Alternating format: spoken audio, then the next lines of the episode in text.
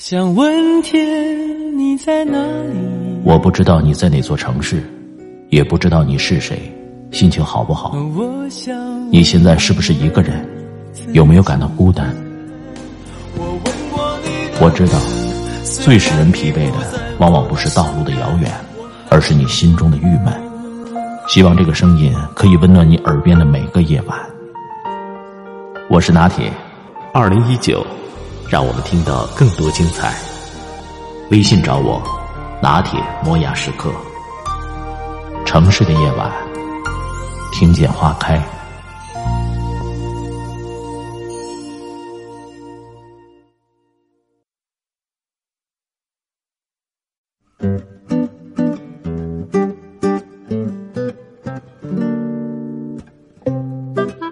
不知道从什么时候开始流行被某某毁掉的下一代，配上大数据和案例，总是能成功收割一波焦虑。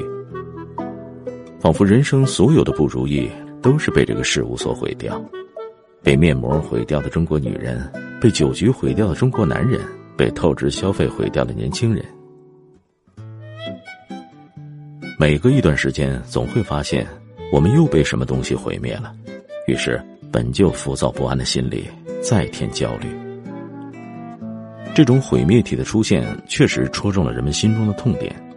前几天，这样的文章在朋友圈里纷纷刷屏。比毒品更可怕的是抖音，抖音是燃烧的可怕鸦片，毁掉一代人的精神毒品。于是，抖音变成了和毒品一样的东西，仿佛沾染上它，就会陷入万劫不复的境地。如果你打开搜索引擎，一篇篇被抖音毁坏的中国年轻人、坏掉的传统等等文章赫然在列。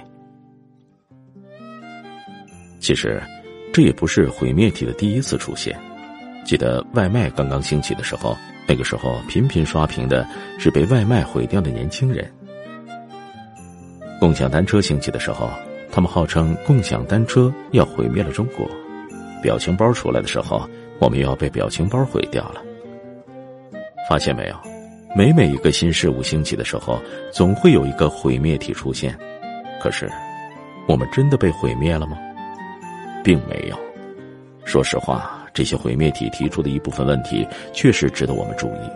但是，这种动不动就毁灭什么的言论是以偏概全。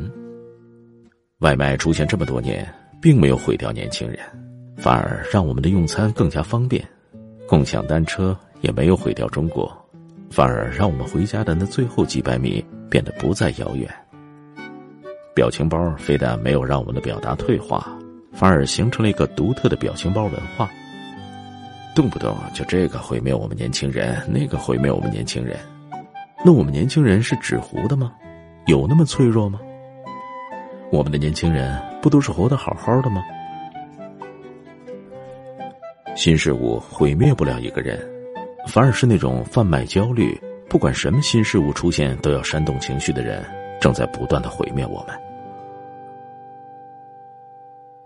几年前，微信刚刚问世的时候，被批评的一无是处。现在抖音也是一样。网上有一篇文章说，抖音是如何毁掉当代年轻人的。一个新事物的出现，总是被质疑、被骂的狗血淋头。其实，抖音一直在慢慢渗入我们的生活，悄悄改变我们的生活方式，帮助我们学习新的东西。我的一个朋友在抖音上面开写作课和教授心理学课程，教会了很多人写作知识，帮助很多人走出困境。我还有一个热爱摄影的朋友，在抖音上面学会了拍照，每天分享出来的生活照堪比大片儿。春节回家的时候，我妈忽然会做很多看起来很漂亮的沙拉和糕点，还有很多鞋带和领巾的系法也很漂亮。我问她怎么忽然变得这么心灵手巧了，她说是从抖音上学的。所以，平台没有错，错的是使用它的人。如果自己是个废物，那么任何东西都可以毁掉它。微博的明星八卦可以毁灭它。微信深夜刷朋友圈也可以毁灭它，手机上的游戏同样可以毁灭它。在很多人质疑抖音的时候，有人利用抖音学数学，有人学英语，还有人把错题本拿出来，勾起满满的回忆；也有人体会到了爱。有人玩抖音上瘾，有人用它分享生活中的美好，学到一些生活小技巧。归根结底，媒介是不分好坏的，只有使用它的人，才有主动权。一味的抵触和逃避新事物的诞生，只会让社会发展变慢。将这种新鲜的媒介为己所用，才是最正确的方式。众多父母把电脑当作洪水猛兽，担心会毁掉孩子。哈尔滨少年郭后佐的父母显然是个异类，他们不仅让儿子从小接触电脑，在儿子兴趣盎然的时候，更是不断的去指引他。即使家庭条件很一般。父亲也愿意拿出攒了很久的钱，给儿子买了一台电脑。每天爷儿俩在一起聊电脑、说电脑，在父亲的影响下，儿子展露出惊人的天赋。十五岁不到，郭后佐就被世界排名前五十位的澳大利亚名校的计算机系破格录取。他的身边不乏沉迷于上网、学习一落千丈的同学。那些同学的家长痛心疾首的指责电脑毁掉了他们的孩子。看看那些一棍子打死说什么电脑毁了他们孩子的，真的毁了；而那些主动指引的父母，孩子反而利用电脑把别人远远的甩在后面。其实，毁掉孩子的是父母的疏于管教和不懂引导。新事物从来不是洪水猛兽，它的出现。必然顺应了社会的发展潮流。试想一下，如果没有第一个吃螃蟹的勇士，现代人怎么会知道螃蟹居然这么美味？网上流传着这么一段话：八十年代，人们惊呼摇滚乐会毁掉下一代；九十年代，人们惊呼电视会毁掉下一代；二十一世纪，人们惊呼计算机会毁掉下一代。现在，人们开始惊呼手机会毁掉下一代。人类发展的历史证明，没有任何力量能毁掉下一代，除了跟不上时代。这句话真实的反映了这几十年来我们对待新事物的态度。在他们出现之初，所有人都视为洪水猛兽，可是现在，哪一样不是和我们的生活息息相关？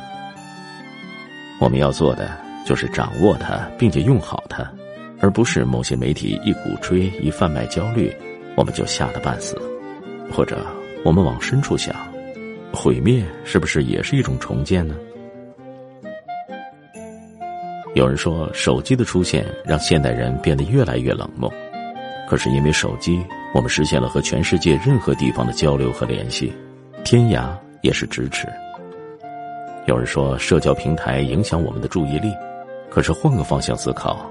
它为更多的普通大众提供了一个展示自我的平台。任何事物都需要辩证的看待，这个世界不是非黑即白那样绝对，全盘否定、闭目塞听，不代表最安全，但一定会让你和社会脱轨。真正能够毁掉我们的，不是新事物，而是我们矫枉过正的思想观念，还有不自律的自己。